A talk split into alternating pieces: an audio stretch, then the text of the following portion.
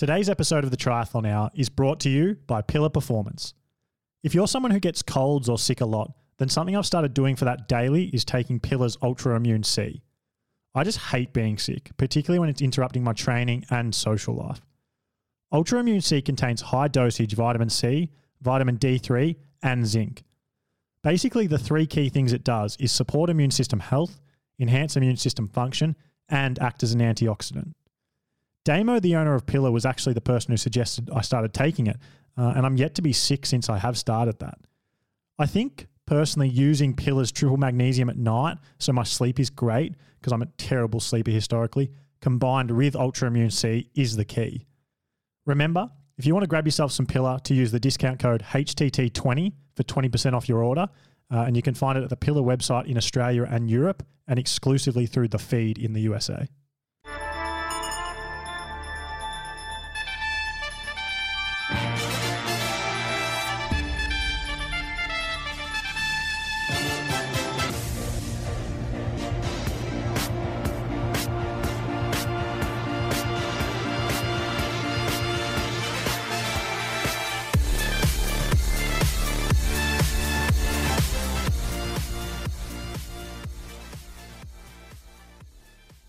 For those of you who don't know, Joe Skipper is one of the show's all time best friends. So it's good to have Joe on here again finally after what feels like about 12 months without talking to him, um, especially given that Joe's four days out from the most stacked Challenge Roth uh, probably in the race's history. Joe, how are you feeling for it, mate? And it's great to have you on. Yeah, good to be back, Jack. Um, feel pretty decent, um, but training's been going really well. Um, I, I, feel good.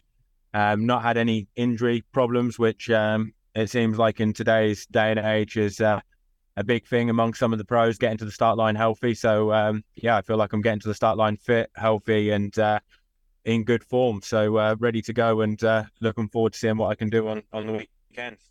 So tell me, Joe, you um you came fifth at Kona last year, had what I believe to be your best year ever, and then you've had a bit of a stinker to start the year. What's been going on? Um, well, Texas um, just ended up going the wrong way. So that kind of wrote that off, like added like 10 or 11 kilometers onto the course. And I had a big race two weeks after that. So I was like, there would have been no point. You know, when I got into transition, I was 17, 18 minutes down and there were quite a few people in front. That there would have been no point really carrying on because probably the best I would have got, even if I'd have run really, really well, would have been fifth or sixth place. But that would have been a really big effort and it would have certainly wrote um, the like world long distance champs off. Um, and then obviously went into the world long distance champs and just had a really bad day to be honest. Like um, fell over at the start of the swim, which kind of put me on the back foot getting into the water um, because I was just behind everyone. Um, didn't make the pack that I think I would have been in. Like quite a few people that I swam with in Texas were in that group, so I think I should I would have been in there. Um, and then the bike all right. Like power was pretty decent, to be fair. But um, but because I was pretty much like behind the group, didn't I kind of rode the same as the big group in front. Um, so had I been in the swim, I would have got off on, in the mix. But then on the run, I just didn't really have anything. Like felt absolutely terrible. To be honest, I don't even know if I would. Who knows? I might have been ill or something. I don't know. Like if it was, it might have been some. Like I didn't feel like I was coughing or anything, but like my heart rate was so high for the pace. I mean, I did a session the other day where I did four or five Ks and uh, we had a K float in between where we well K easy in between.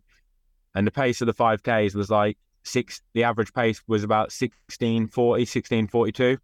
Um, and my, my heart rate was lower doing that than what it was running 404K pace in the ITU World Long Distance Champs. So pretty clear that something wasn't right in that. And I just felt absolutely awful on the run. Just had nothing really in the tank. Like couldn't pick it up. Yeah, just an absolutely dreadful day on the run.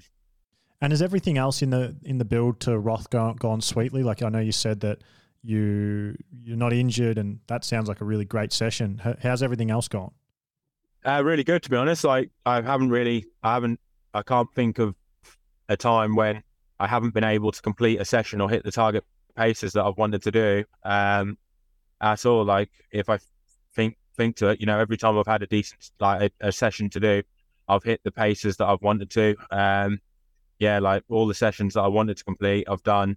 um, and hit all the target paces. So I would say it's gone really well. I've like hit, so I've done similar sessions to what I've done in the past, and like I'd say like I've been getting like session PBs, like the heart rate and the effort has either felt lower for the power or like the power and speeds have been have been better. Um, so it's it on paper like it seems really good. You know, it's just putting it together on the day, I guess.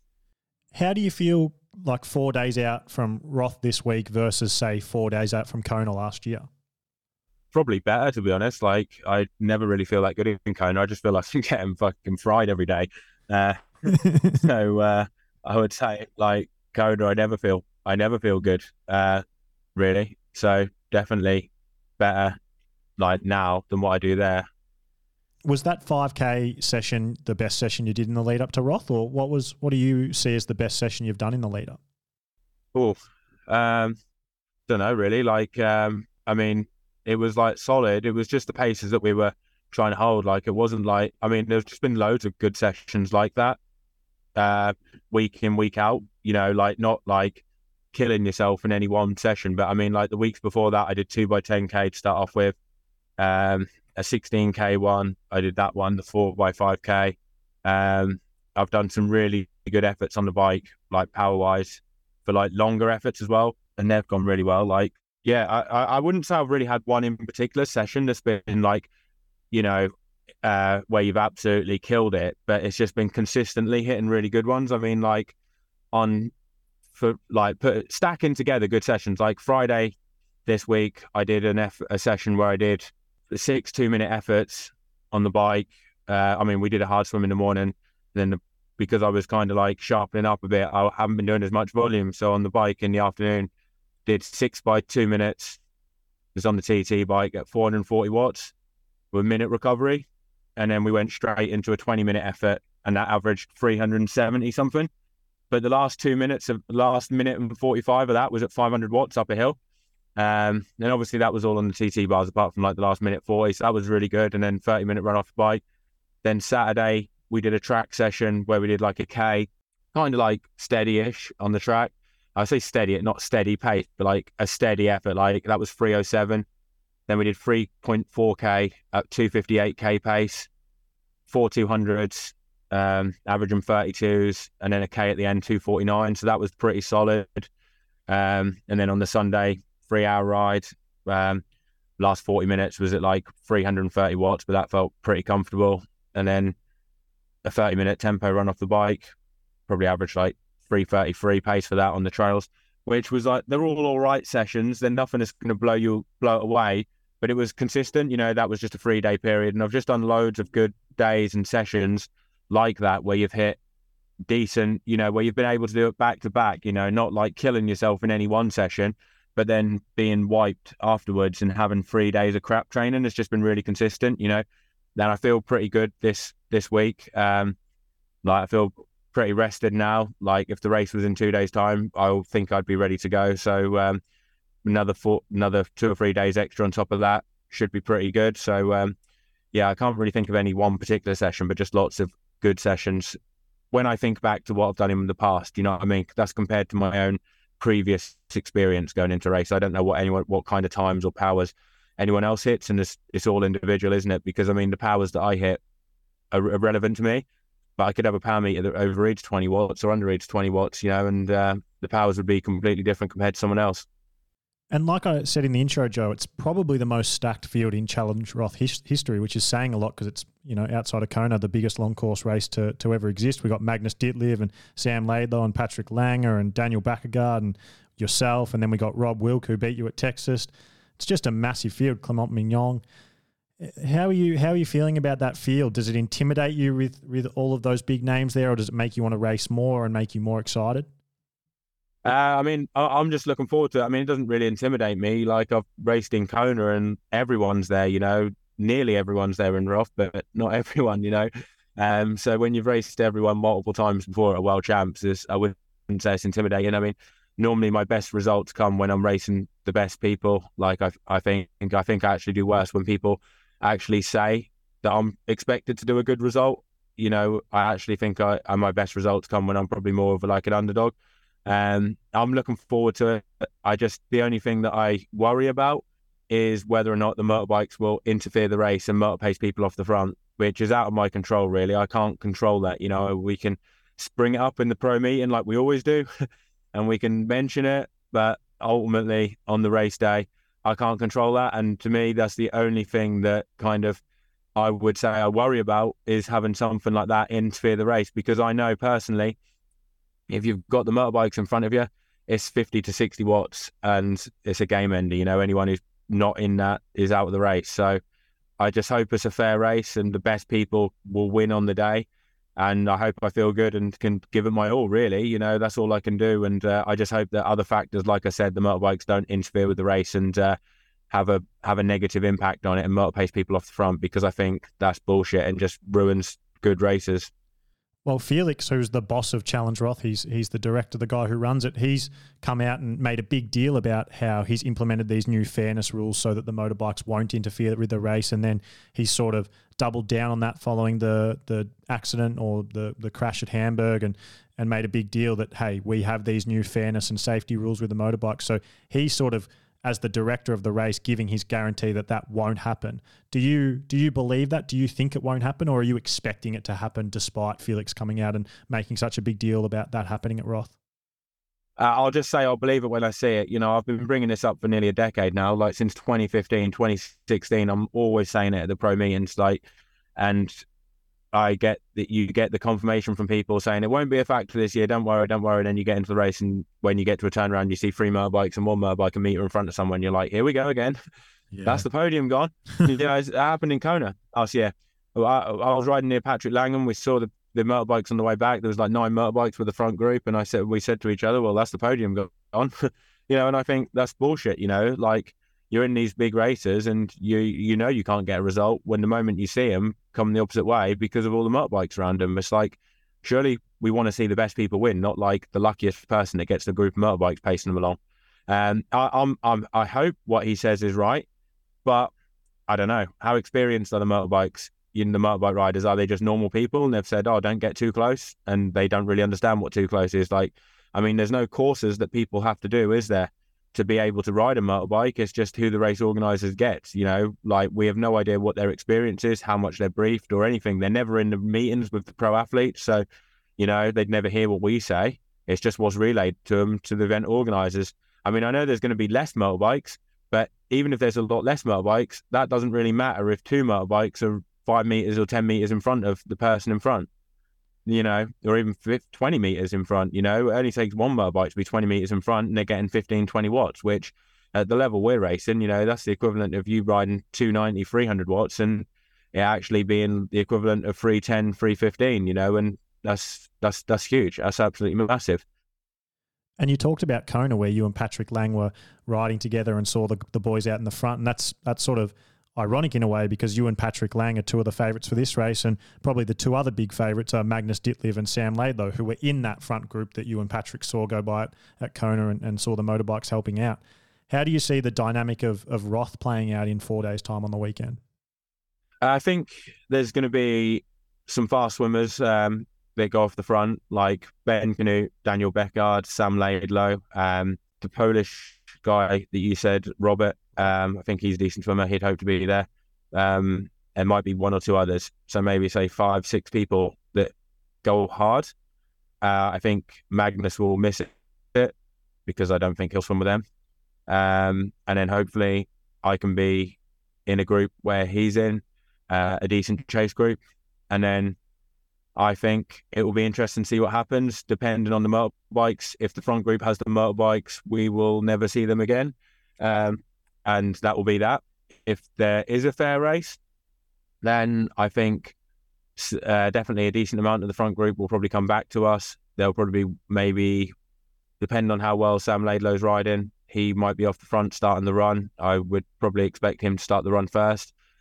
Um, and then on the run, hopefully I'm in contention and I think I can have a decent run. And uh, if I'm, yeah, like I say, in contention, I think I could run through and take the win when you're standing on that swim start line and you see that, okay, well, there's going to be this group of strong swimmers Daniel Bækkegård, Sam Laidlow, Ben Kanute, who I don't believe I can swim with even on my best day. but there's Magnus Ditlev, who I know is arguably the best cyclist in the sport, and I probably can swim next to him or on his feet if I have my best swim day. Do you go and stand next to him and just make it your goal to stay on his feet so that you can work with him on the bike? No, because the swims are just so chaotic. Like, uh, I find that you just want to you get in a position where you think's good, get a good start, and then you just find what happens with the groups because everyone comes together in the swims. There's hitting of arms, you know. There's it, there's all it's just a mess, and you just have to see where you end, you know, where you end up, and hopefully you get a good start and you end up in the best group you can find. But I think like trying to target standing next to certain people, if someone kind of hits you uh, or swims over you and you lose that person, then didn't really make any difference anyway. And you might have put yourself at a disadvantage being next to that person because they might not have picked the best position anyway. Um, so I would just look to pick the best position for me, hope to get a good start and end up in a good group. And if you do find yourself with Magnus on the bike, are you going to make the decision or, or, have you in advance made the decision that I'm going to go with him no matter how many surges he puts in, no matter how hard he rides, or are you going to ride your own race and let him go if you have to? Uh, no, I'll try and go with him. And uh, because I'm pretty confident that in an Ironman, even if I'm pretty fucked, uh, getting off the bike. Like I've normally in an Ironman, I really push the bike quite hard. Um, and even in like Wales, I did lots of surges over 400 watts. I mean, um, if you take if you take the 20 minutes what I did in Roth, where I lot, I mean, not sorry, in Roth, in Wales, off of my bike time, it would have broken Cam Wurf's record. And then I ran a 237 on a 43 kilometer run course with 600 meters of climbing. So I know I can run well off a hard bike. I just need to be in the mix because it doesn't matter if you run a if you run a good run, but you're ten minutes behind, fifteen minutes behind, does it? You know, with people. So I would look to push the bike hard, get off the bike as far up there as I can. I Ideally, try and stay with um, Magnus. And I think if I'm with him starting the run, I would be pretty confident in my run ability to beat him over the full distance. Hopefully, I'll be close enough to the others. And do you want to come off the bike with a with a gap to Patrick Lange, given how he's been running in his last few Ironman and, and, and full distance races, or are you confident that if you come on the off the bike with Patrick Lange, that you can outrun him? Uh, I wouldn't say I'd be confident that I could outrun him. You know, I like to look at statistics and uh, work out in my head and be honest with myself on who I would be very confident in outrunning if I'm very confident in outrunning, like a 99%, 95% chance in my head, this is me in my head, doesn't matter what anyone else thinks, I'll happily come off the bike and run with them. If I'm not 90, 95% confident that I can outrun them, then of course there's no way I want to run with the uh, run with them because I want to try and win the race. And I think that I don't want to put things into a 50 50. You know, I think it's a 50 50 of whether or not I could outrun Patrick, but to me, that's not good enough. You know, I want to be very, very confident that I can outrun that person. And I wouldn't be very, very confident that I could outrun Patrick Lange in Roth in a head to head. So I wouldn't want that to, to happen. I wouldn't want to uh, start with him. I don't think I can't outrun him if we're in a head to head, but I wouldn't bet my money that I could do it every day of the week, which is what I would want to be confident enough to do. And so we've we've mentioned all these names, Magnus and Sam Laidlow and, and Patrick Lange, and you know we've talked about the other boys, Ben Kanute and Clement Mignon and, and Rob. Who are you most worried about? not really worried about anyone in particular. Um, I think it's quite an open race. I think there's lots of guys that would be up there and potentially win it. Um, I'm just looking to to do my own best performance, to be honest, and like I'll weigh up what I need to do depending on how the race pans out, you know. But I wouldn't say there's any one particular person. Like like you said, it's a very strong field, and I think there's quite a few people that could win it. Um, and there's not, I wouldn't say there's one standout person, you know, in there. Like I mean, I think everyone who's in the field, I've beaten before, and they've beaten me before, you know. So like, and if you look around how how they would all compare to each other, I think everyone's kind of beaten each other on their best days. So you, it's it's hard to pick like one person. There's just so many people that could win it, you know. I, I really wouldn't like to pick one person. And one of my favorite question answers that I've ever had on this podcast was with you uh, a few days out from Kona last year, where I said, "What what will be a disappointment for you?" And you said, "If I if I don't like come on the if I'm not on the podium, I'll be I'll be disappointed. It's a it's a failure for me." And you ended up coming fifth place, and then I asked you, I gave you a bit of time, and I, I asked you after the fact, like because I saw it as a really impressive performance, like maybe your best ever. I said were you actually disappointed with that? And you're like, yeah, I fucking was. what will you be disappointed with on the weekend at Roth? Um, if I don't hit the powers and the speeds that I have shown that I think I'm capable of in my training, you know, um, I think the thing is in Kona, I was very disappointed that I didn't get on the podium. But, then when you had nine motorbikes for the front group, it was impossible. I mean, you could see the gaps that they had on the bike. So, regardless, even if I had uh, your best day, you know, on the bike, um, you were never going to catch the group. It was it's impossible, you know. Um, whereas in this one, uh, it could be a fair race, it could not. Like obviously, I'd want to win it.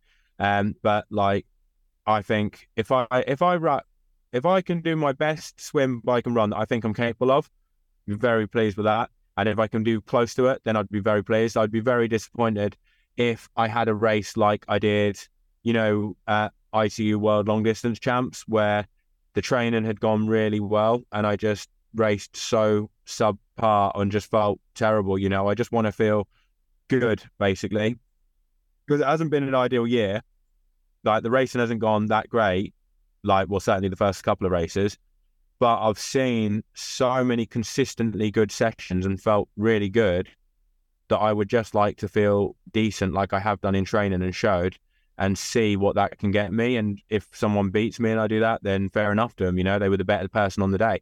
But I bet if I beat them, then you know, great. But I'd like to just do what I think I'm capable of in training and do that on the biggest stage. You know, and uh, well, whatever that gets me, it gets me. If someone beats me at the end of the day and I feel like I've done what my training showed me that I could do, then, you know, they were better. Well, there's nothing I could do, was there? You know, I did the best I could do. And uh, sometimes you've just got to applaud the better man. You're right. It hasn't been your the best start to your year. I said that. You've said that.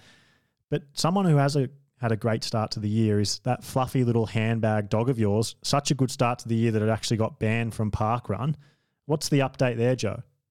Mate, he is killing it. He did a session the other day um, when we did five by mile. He we weren't going to let him do the session because it was quite hot and we thought that he would overheat. He's like me; he's terrible in the heat.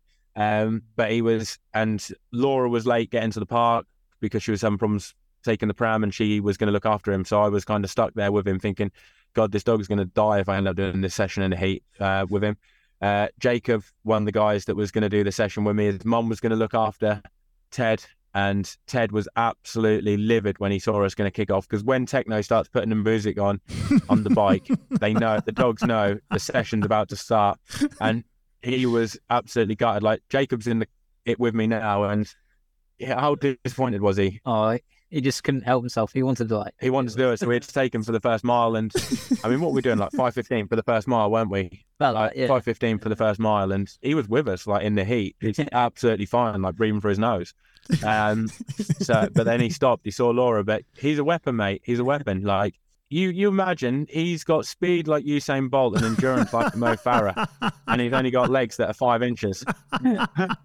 He's beat me before. He beat he beat he beat Jacob, didn't he, in the yeah. park run, didn't he? Yeah, he beat me by like thirty seconds. You were in the park run. You've witnessed it firsthand. yeah, I never thought that was going to happen to me. so, can I just confirm, Joe? Because um, there was some speculation. I don't want to um, be involved in in the rumor mill, but did the dog get banned from park run because of unruly behaviour, or is it true that there might have been some EPO involved? He, he, was banned because he wasn't on a lead, and they don't like him being not on a lead. So, and I think they were a bit gutted that he ended up uh, beating the humans. Uh, they thought it wasn't fair. Four legs uh, against two was just uh, an unfair advantage, technicality, basically. Yeah, I just think like I think like a lot like a lot of people think. You see that fluffy little girly handbag dog with the tiny legs, and it's it's it's suspect how fast it's running and the sessions it's doing, and and everything you're saying is making it harder and harder to believe. So um, honestly, I'm glad. You should see what he's like now. See what he's like now after three weeks in an altitude tent, mate. He's fucking like he's like a live wire. what kind, what does it sleep in? Like just a little dog bed with a like a dog altitude tent, or is it a human altitude tent? He sleeps in an altitude tent, mate. On his like in his bed, or is he up on? Is he on your bed with the altitude bed?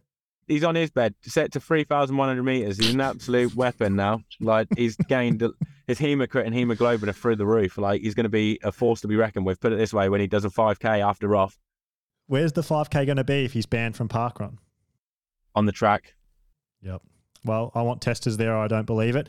Joe, last thing before I let you go, mate. Um, you, you've been a centerpiece of a theory I've had this year and I've had forever that's um, new dads don't do well at long course triathlon. New mums come back and do better than they, they did when they didn't have a kid. But new dads, it's the opposite. They crumble, they go to shit. I don't know whether it's the sleep or um, or what it is.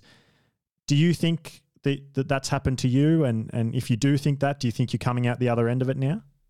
Um, I mean, I, I honestly don't really know. I mean, my training has had been going really well, so um, it was a bit strange. But I mean, I can't really blame the sleep because, to be fair, like Laura's been handling that, like taking care of that, and I've been sleeping in a separate room. So like, I can't really blame the sleep. You know, I've been sleeping like normal. Um, but I don't know, maybe it's extra stress and stuff like that. And with some, you, I don't feel like I it's that much, you know, really extra stress, but like it might be taking a bit out of you. Who knows? Like it could be. Um, but you would have thought that if it was, your training might not have been going so well. You know, like you might have a lot more off days, and I haven't really been having them. But I don't really know, to be honest. It could be, it could not. It's just so hard to quantify, isn't it, as to uh, what what what does work and what doesn't, and what has an impact. And how how are Laura and Arabella going? Laura being your partner and Arabella being your your daughter. How are they going? Uh, good, but it's been pretty. It's been pretty tough to be honest. I think it has been harder than what we both expected. Um, like she's been like struggling with like acid reflux. I, have said that before in our podcast, and like um, the feeding's been a bit of has been a bit hard. So it has been it has been tougher than than what we probably expected. But it seems like it's going all right. You know, like it's definitely going better than what it than what it was. Um, but yeah, it's definitely been harder than what we were expecting. and, and how do you find it as a world class, one of the absolute best triathletes in the world, and someone who has to dedicate 30, 40 hours a week to yourself, plus all the other selfish things that you have to do to be one of the absolute best world class triathletes? How do you how do you manage that? How have you been going with like the having a new having a new daughter with your partner doing a lot of the work and are, are you struggling to be as selfish as you have to be to be the best? Um, well, like I mean, the tra- uh, the training has been going like it has been before. Like it hasn't really had any impact on that. But I mean, I've always had to like look after something. I guess. Like I mean, like we had we've got two dogs. I mean, I know it's not quite as hard, but like you still have to take them for a walk every day and like feed them and stuff, you know. And I was always doing that anyway, and that never really had an impact. I know like people say you can't compare dogs to humans, but like it's still something you've got to look after, you know. And like when before Laura would be at work, like working as a doctor, you know. So I would be looking after the dogs all the, you know, during the day because she was getting to work. So it was kind of like my job. And then on the days off, she would take care of them. But obviously now she's at home with the maternity. She's been doing a lot more with Arabella, and uh, it has. It doesn't really seem like it's had an impact on the training because she wants me to get the sessions in, and obviously wants me to do well because you can't do it half-heartedly. So it doesn't feel like I've it, I've let it slip, if you know what I mean. Like I feel like I've got all the sessions I've I've wanted in, and she's been really supportive with that. So, you know, hopefully I can do it justice really and uh, get a good result. And last one for me today, Joe. Um, and and I want to stress how excited I am for Challenge Roth, but just to touch on another subject quickly, you uh, you won the poll that I put out to who everyone who listens to this this podcast who they most want to be a, be who they most want to be a new co-host on the show for a new series, a new one overwhelmingly so. I think throughout the polls you got like eleven thousand votes combined, which was significantly higher than Cameron Wurf in second. Are we ever going to see you uh, come on and co-host a special series here? I, w- I, w- I would love to. It's just fitting in the time. That is literally the only thing. That is one of the things that I would say has taken a big impact. Like since having the baby, you know, it's not necessarily the training where you don't have the time for like all the training hasn't suffered you know or anything like that. But it is the extra time you know like uh, watching netflix together in the evenings and stuff you know uh, and doing the stuff like the podcast. I would love to do it. It's literally just fitting in with the time you know and that that that like some things like that have just had to take a bit of a back seat unfortunately. But i would love to do it. It's just fit it's just literally fit finding the time to fit it all in you know. It, it just feels like there's not enough hours in the day so I've got to find a way to convince you that you've got to spare for 45 minutes a week somewhere. Leave that with me. I'll work on that. Mm, all right, mate. Yeah. I'll uh, I'll leave you to it. I'm really excited to watch you at Roth this weekend, mate. Um, it's great to have you on the show again and have a chat, even though it's a brief one, just to get a little uh, a little pre-race debrief with you, and hopefully you win the race, mate, and we can we can get you back on for a post-race uh, debrief with a, with a couple of beers and go a bit longer. Cool, yeah, definitely. That would be absolutely awesome. Uh, also, by the way, if anyone fancies it in Roth, uh, we're going to do a beer mile the day afterwards, 100%. So uh, if anyone's listening to this and they're going to be in Roth, um, stay uh, uh, stay tuned for uh, for uh, some more details on it. Will you just post that on your Instagram? I'll post that on my Instagram, yeah, and we'll uh, get a few prizes. And uh, ho- even if people don't want to do the beer mile, they can come and watch it for a bit of a laugh. And uh, yeah, stay tuned for that. Can I request that you do the beer mile in just your budgie smugglers? Yeah, yeah, I'll do that. Or Lederhosen, either one. the Lederhosen. Yeah, all that. They'd both be good, actually. I'll, I'll do it in Lederhosen. I'll I- do it in Lederhosen for you. I just wanted you to show off the new dad bod, but oh well. Oh, mate, like uh, you don't want to scare the kids, do you? Uh, all right, mate. Thanks heaps for coming on. Uh, good to chat to you. I'll be watching you this weekend, mate. Good luck. Cheers, thanks, mate. Form swimming goggles are by far my favourite piece of training equipment I've found in 2023. Well, my super shoes are still probably equal favourite with my form goggles, but I found them way before 2023. So you know what I mean. But the point is, if you train for triathlon and you don't use form goggles, you don't know what you're missing out on. I, I certainly didn't before I started using them this year. So you've seriously just got to go and try them for yourself. The absolute best thing about them is the live pace feedback you get when you're swimming. So you know exactly how fast you're swimming. And it helps so much when you're doing sessions. So you don't have to guess the pace. It's just like literally there right in front of your eyes. Christian Blumenfeld uses them as well. I know he loves them and there's a reason he uses them. There's a reason we both use them. So if you're not using form goggles and you're just using standard goggles, you just won't know what I mean when I say you're missing out. But yeah, trust me and Christian, once you do start using them, you'll never go back. So go and grab yourself um, some on the Form website and use the code HTT15 for 15% off. Not only is Patrick Lange also one of the show's best friends, despite him teasing me for my once off bike Nick rash I had two years ago, he's also a two time Ironman world champion, former Challenge Roth champion, and came second there last year. And once again, Patrick finds himself as one of the big favourites for Roth in four days' time. Patrick, how are you feeling, mate? I'm feeling good, um, as good as you can be in a in a, in a, uh race week. So looking forward um, to race in Roth because actually it's it's my favorite race, uh, um, and I can't wait to to see this uh, yeah spectacle there. It's, it's gonna be I think it's gonna be the the most epic race of the year. Why do you think that is, Patrick? there are many reasons for that. Um, I think, first of all, uh, we are awaiting roughly 250 to 300,000 spectators on course.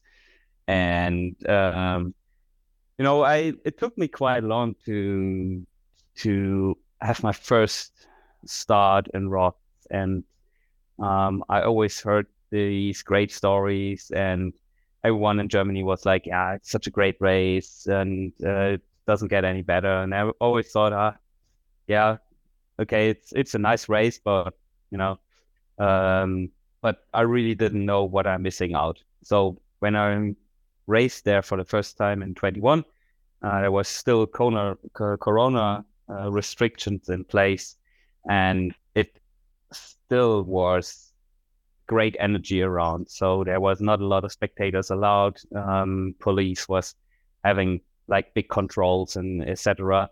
So actually, last year is the first time where I really experienced the whole Roth um, experience, and it was just it's it's just mind blowing because uh, we're swimming in this canal, and there are literally like uh, five rows of people along the whole swim course for example. It's it's it's amazing for for the whole time. It's like um it's just it's mind-blowing. And then you go up solar hill and people scream at you like crazy. It's it's like when you go for the first uh, in the first lap you turn um at the bottom and the bottom of the hill you turn 90 degrees right and you see this wall of people. It's like literally tour de france feeling and you see the air is like you, you see like a little like a little fog like above these people like in the air. It's like it's crazy, and you go up there, and they're just screaming at you, and your ears are literally ringing for the next twenty minutes or so, and um, yeah, and then on the run course, uh, it's it's actually the same. So it's just a big, big party. It's the the greatest triathlon party in the world, I guess, and uh, that's simply what I'm looking forward for. Patrick, you've had a little bit of a quiet start to the year, I'd say, in terms of your racing. Um, you, have only done two races, as far as I'm aware, because you had to pull out of the PTO mm. European Open because um, you were sick. How's your training been going? How are you feeling going into Roth? Um, what, what's your block looked like? Are you confident? Uh, actually, I'm I'm uh, I I checked all the boxes. Um, together with Björn, we uh had a really good lead up, and uh, I just felt great uh, over the winter. We had a late start into the season because I had this really late race uh, at the end of November in Israel uh, last year. Um, so slow build up, and um, actually from a from the pure data uh, um, side of things, I had a great race in at Challenge Gran Canaria where um, actually we also had really a stacked field, I would say, for little rice like that. Um, we had to make some tweaks here and there, so there was a yeah misadjustments uh, on the bike where I lost quite a lot of um, time that we found out uh, stuff like that. Like it's even after I don't know 20 years of triathlon, there are still like little mistakes happening, and so we were really happy with uh, with the data that we gained from the race. Obviously, not with the uh, position, but uh, hey, that's sometimes how it is. And then I felt ready for Ibiza. Um, got sick before it, and uh, had actually yeah, almost two weeks of no training. Um, but um, yeah, made it back. Uh, had like five days of training or so to prepare for for 70.3 Kraichgau, uh, where had um, compared to uh, Challenge Gran Canaria had a, a poor bike performance. Um, uh, didn't found the bike legs at all, um, but the run was really good. so uh, was able to make up um, a lot of, of, time in the in the run. Um, and after after that, I had a I had a good block. I was uh, consistently training at my best um, compared to the to the previous years. So I'm really happy where I'm at, and uh, yeah, now it's it's race week. It's always hard to say uh, where you are like uh, at hundred percent um, but I'm I'm feeling confident, and uh, I I know that I did all the necessary training compared to last year, especially after the the shoulder injury. I feel much better prepared. Um, so I'm ready. And where does this race sit for you in terms of priorities for this year? Is it is it as important as the World Championships? Is it more important? Is it is it not nowhere near as important? Yeah, I mean, it's a tough question. Um, and I thought about this for quite some time. Um, but I think for me personally, this is the most important race of the year. Wow. Um, I think um, we talked about the, the Nice race multiple times. And uh, we also had some private chats uh, about it. And I think it's different. It feels different than Kona, especially if you won a, a Kona twice. Uh, it will never come close to it. We all know the reasons, etc. But for me, as a German in this uh, German race, live broadcast on TV, um, etc. If if I would if I would have to make a choice, it uh, it would be uh, it would be Roth. That's really interesting because, funnily enough, if you looked back to Kona last year, I think you weren't talked about very much as one of the favourites to win. However, fast forward to this year, and a lot of people are talking about the course at Nice suiting you. And I'm hearing a lot of people say that that you're one of the big favourites to win that race because of the course suiting you with the the long climbs that that suit you because you've got a really good power to weight ratio and um, and I think you'll excel on that on that run after that hard bike. Do you take that into account and, and look at the course and go, that I, I agree with what everyone's saying. That course does suit me, and maybe I should care more about it. Or is it just the prestige isn't quite there, so you can't get yourself to that position, even if the course does suit you? I mean, I'm not not caring about it. Obviously, I I care a lot about it. We we prepare for it in, in the best way possible because uh, we we also um, started uh, developing uh, special bike setups uh, in the wind tunnel, etc. We are uh, really having a, a scientific uh, uh, approach to to especially the bike part. And um, of course, we uh, as a team uh, together with Canyon and all the team around me, we deeply care about the race in Nice, and we definitely see the chances. I see the chances myself. I think it's gonna be a, a great race. Um, but I just saying if I have to choose for uh, between those uh, two those two races, it would be Roth just by the feeling of my heart. And uh, I still think that I will be uh, really good prepared for for Nice and um, go in there and take my chances, give it my all, and uh, we see what uh, what will happen in the end. I'm sure with Roth this weekend having one of the deepest fields I think it's ever had in the history of the race with uh, Magnus and Sam Laidlow and Joe Skipper and yourself and Daniel Bækkegård and Clement Mignon. Um, Is Clement racing really? I don't. I don't. I think. I think he. I think he might race in Nice. He, yeah. Okay. So he's pulled out of of Roth. I'm. I'm not sure. I'm not 100 percent sure, but I. I saw him on the list in Nice, and I, I don't know. Interesting. So, hmm.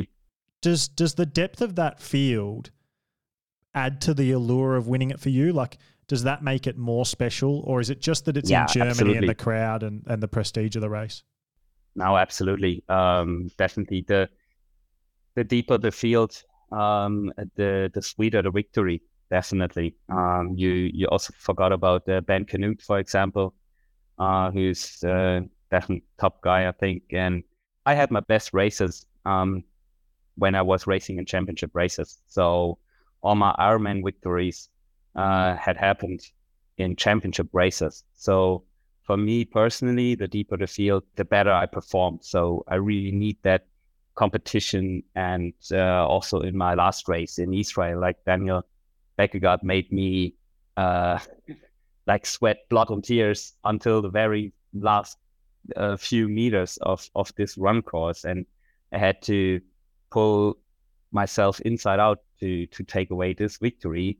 So um, yeah, it makes it special. And um, as I said in in in an interview before, like Magnus Ditlev is kind of my kryptonite. I I uh, really didn't were able to beat him uh, in any race, and uh, obviously that's the uh, the motivation to, uh, to to finally beat beat him. And uh, I think it's yeah, it's it, it's a stack field that makes it even more special to, to take away the win there. So, how do you see the dynamics of this race playing out? How do you think that the race might have to go for you to win it, or how do you have to force the race to to play out for you to win it? Um, again, like talking about Magnus Ditlev being your kryptonite is really interesting, and I'd love to hear mm. more about that as as well as people like Sam Laidlow and Joe Skipper and Daniel and Ben, like you talked about. So first of all, I think we did a, a big effort um, in winter. Uh, I don't know if you uh, wanted to talk about that, but I think also when we talk about race dynamics, we have to talk about uh, rule enforcement, if you if you can say it this way, so that the organizers of Challenge Roth, um, some pro athletes, uh, and the the German Triathlon Federation, in specific the Bavarian Triathlon Federation, had put into place in in this year's event um, because we really had a uh, some yeah bad experiences last year in Roth where especially from my point of view the race uh, the front of the race was uh, uh, just benefiting from uh, this big pack of motorcycle uh, riders. Um, um, especially like if Jan turns up, there are uh, there's a lot of media attention around it, which is great. But at some point, we have to think about how many motorcycles we have into the race and how they affect the race and what what's the benefit for it. And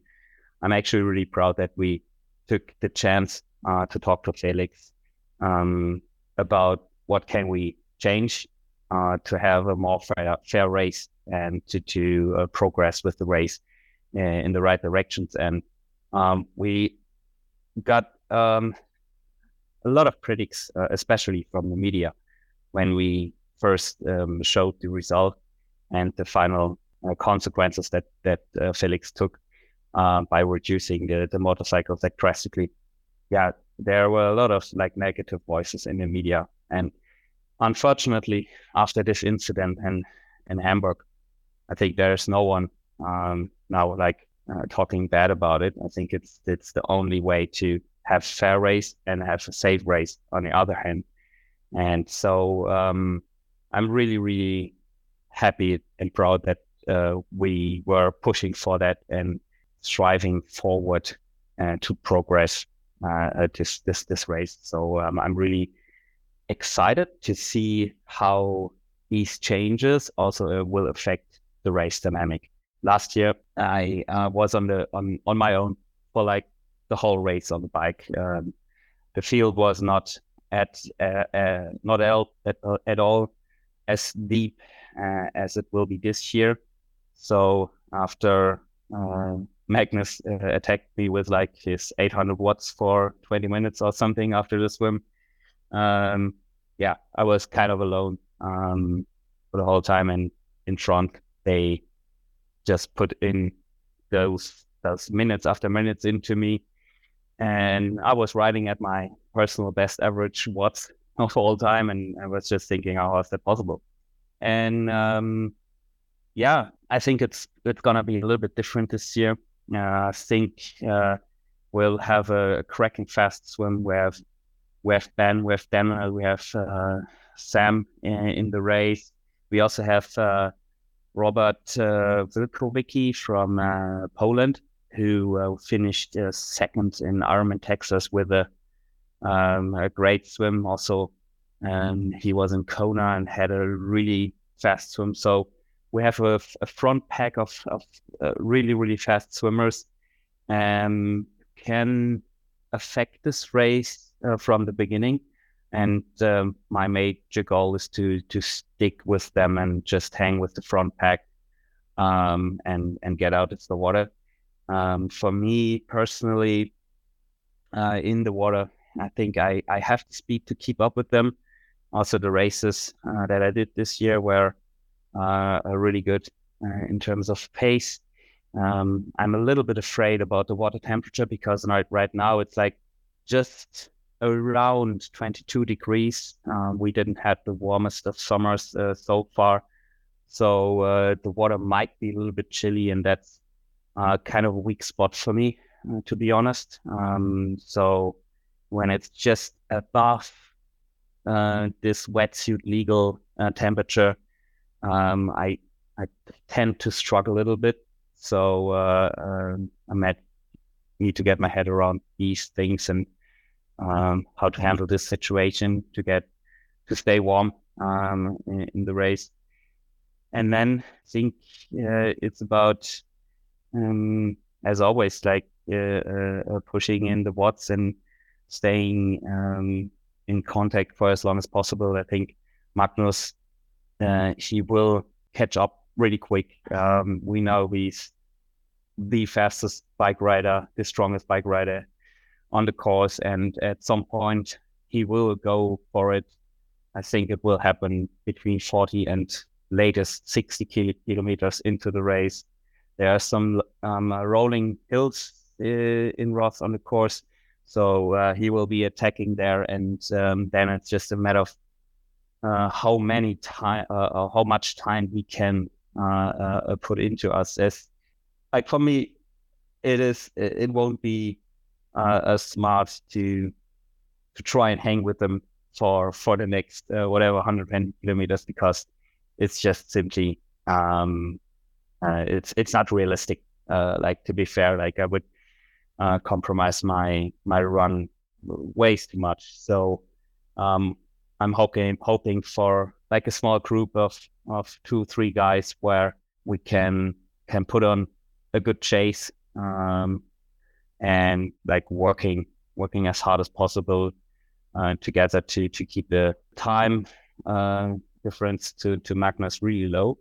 And then going on to the run course, uh, it's gonna be a really interesting. Seems not to be a really really hot race, so we're expecting 25 degrees and sunny, uh, which is yeah close to perfect uh, temperatures, I guess. And um, we have to add that this race in Roth will be probably the last race ever where you will be allowed to have like prototype shoes with five centimeters stack height and etc. So it goes down to the German Federation because they didn't adapt the shoe regulate, uh, regulations um, from the ITU in their um, uh, system somehow. I don't know. So um, it's uh, everything is allowed, and um, I'm actually um, expecting a really fast run. Um, not just because of the shoes, but also we we see we still see run times dropping from race to race. Uh, um, also, like you look to Ironman, I think it was Cairns uh, last weekend where Braden won with a spectacular run. I think so. Uh, the run level is uh, increasing, and I think uh, that's the way the the sport develops at the moment. So yeah, if you want to win the race, I think you have to be in the range of yeah, let's say 232 to 234 um, uh, minute range. It's gonna be hard to to crack the 230 time from Israel because the run course is mostly on gravel, which makes it um, interesting in a, uh, a running technique um, standpoint. There's a hill at kilometer I don't know, like two, uh, uh 30, 32, 33, something. Um, so yeah, and as always, like I, I think I have like two, three race scenarios uh, in my head, and um, yeah, let's see uh, how it plays out, and uh, I'm prepared for for having a good go and um, a fast run in the end. In a hypothetical world, Patrick, if Magnus Ditlev and Sam Laidlow, um, and and you can you can name the others as well, Daniel and, and Ben and Joe. If it, but but maybe particularly with Magnus and Sam, if they come, I actually think Rob, like you brought up, he might be the the dark horse of the entire race. But mm. but the big names, Magnus and Sam, if they were to come off the bike, how much time do they need on you to win the race? Do you think? Yeah, it's it's hard to tell. Like um, on um, uh, we saw Sam performing really, really well in Kona. And if you have a day like that, I think um, I would be able to run like four minutes into him, four to four to six minutes. Uh, I think um, with Magnus, um, it's also hard to tell. He's he, he kind of developed um, in the run, and um, I th- I would say around six minutes is is possible. The last thing I was going to touch on, you you already touched on it, is the the sub two thirty run. Mm. Because Challenge Roth, it is a weird course where it's still super fast. For if you looked at it on paper, you would think it's not fast, but everyone runs fast times there, and there historically have have been um, world best runs set there. Mm. Do you think? Do you really think you're no chance to run 229, 228 there, or like are you just being a bit coy and low key and taking the pressure off? Because I sort of look at it as as a real chance.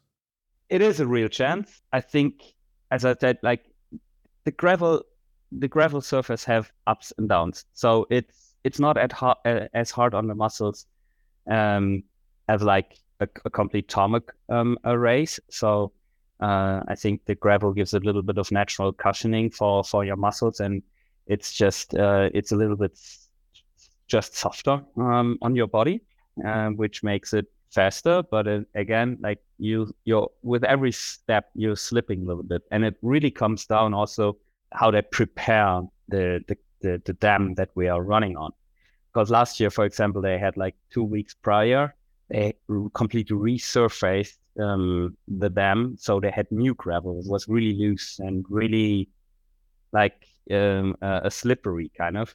So um, I, I wouldn't say no, also because uh, the fact that we are using the uh, these fast shoes. Um, uh, actually, I will run a a new Adidas model which will be uh, first re- released in I think in October or November. Uh, so it's it's a really gonna be a world premiere for this shoe, and we we did some tweaks here and there to have it race specific for for this race in Roth. So um, I wouldn't say no. So it's uh, it's definitely uh, possible, but it also will need uh, this like heartbreaking fight for it. You know that that was the major fact that I uh, um, that made me able to run such a good time in Israel because Daniel he really made me fought all the way and it was just um, yeah it was just the fight kind of my lifetime uh, until uh, today that um, that made it possible. So there are a lot of factors playing into that. Um, but again like from from a paper perspective if you if you would say like 230 in Nice is more uh, realistic than in Roth but sometimes uh, it's also uh, beneficial for the muscles to have a little bit of um, elevation up and down because you use different muscles in in your race uh, in, in your body. So um, a little bit up and down actually is, from from, from my point of view, is uh, quite beneficial. So we will see. I'm hoping for it. I I, I mean I, I hope I will be the one who is able to run the uh, to top uh, 30 to 30 and yeah I will try. I promise it would be, uh, and not to preempt anything or, or load the pressure on, but it would be pretty amazing if you were the person to break eight hours for the first time at Kona and then to break 230 first for the marathon. Like that would, uh, you know, there's a lot of talk about how good other people are, Jan and, and Alistair Brownlee and, and guys like that, but that would be pretty special, mate. So I don't know if you if you're close, that's uh, that's that's your name in the history books. There, no one can take that away from you. So yeah, I'm sure you'll be super motivated. Yeah, thanks, mate. You have a good um, contact to Björn, so you might message him and say he he needs to shout at me uh, like a kilometer before finish or something. Yeah, like right. I, w- I will give it my all, and yeah, I can't wait.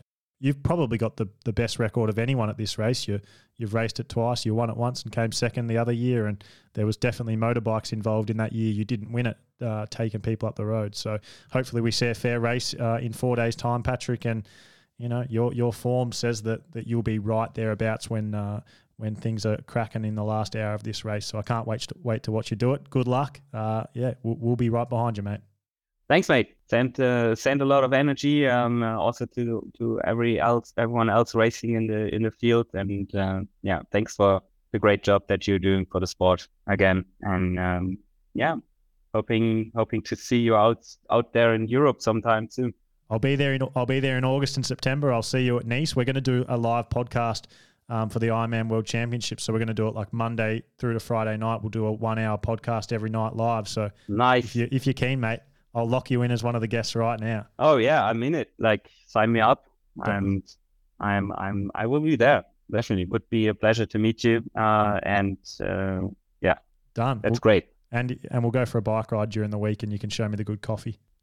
Yeah, you can. You, in August, we're in St. Moritz. So if you want to have like some scenic uh, mountain training session, you're always welcome to join me in St. Moritz for for a couple of sessions. And um, that's that's gonna be epic. Will do. I actually, I actually will be officially spending, invitation. I, I, I, yeah, I actually will be spending a week in Switzerland, so I'll take you up on that. Uh, oh, you see. Yeah, can't wait Great. to get dropped by you up a big mountain. Oh, great. Let's do it. Sounds good. Lock it in. All right, Patrick. I'll leave you to it, mate. All right. Get some good sleep. Thanks, eat, mate. Eat up, hydrate. Bye. Good luck. See you, mate. Thanks. I've been using precision fuel and hydration basically all year now. I was just so sick of not having my nutrition nailed. I'd get this sporadic upset stomach like all the time. There were long rides where I'd finish and my gut would just be no good. Long rides that were the same, if not even worse, to be honest. And my whole time racing, one of my main worries leading up to the race and in the morning of, of the race was just like, how's my gut going to be today? And that's why I made the decision to finally nail it in 2023. And so I tried basically every brand I could find. And after testing everything for a few months, Precision was by far the best brand I tried. Like, by far. I never have an upset stomach. I find their products subtle and easy to get down. Um, so yeah, I reached out to them and said, "Hey, like I love your product. I've been using it for a few months now. It's the only it's the only brand I want to use. Will you support the podcast?" And like, luckily they said yes because if not, um, yeah, I, I, don't know. I'd be really like I'm just so happy that I get to bring bring like the news to everyone and and provide a discount code so that you can try it for yourself. So I'm I'm really stoked about that. My favorite products from from them are the PF90 gel or the PF60 drink mix, which I've been experimenting with lately and really love. Um, both of those I use on the bike, and then the PF30 gel for long runs or run sessions. And the pH 1500 electrolyte tablet, I just use all the time. I use it in the mornings or the night before long training days. Same like with, with the night before and, and the morning of like um, really hot training days where I've got a bit of training on. And I always have it on on like the swim deck for my swim sessions. Um, if you care about your training and, and you want to dial in your nutrition t- too, just trust me. Go and try Precision Fuel and Hydration, and you'll be like me, and you, you just won't go back. You won't use anything else. Use the code HTT23 for 15% off your order at checkout.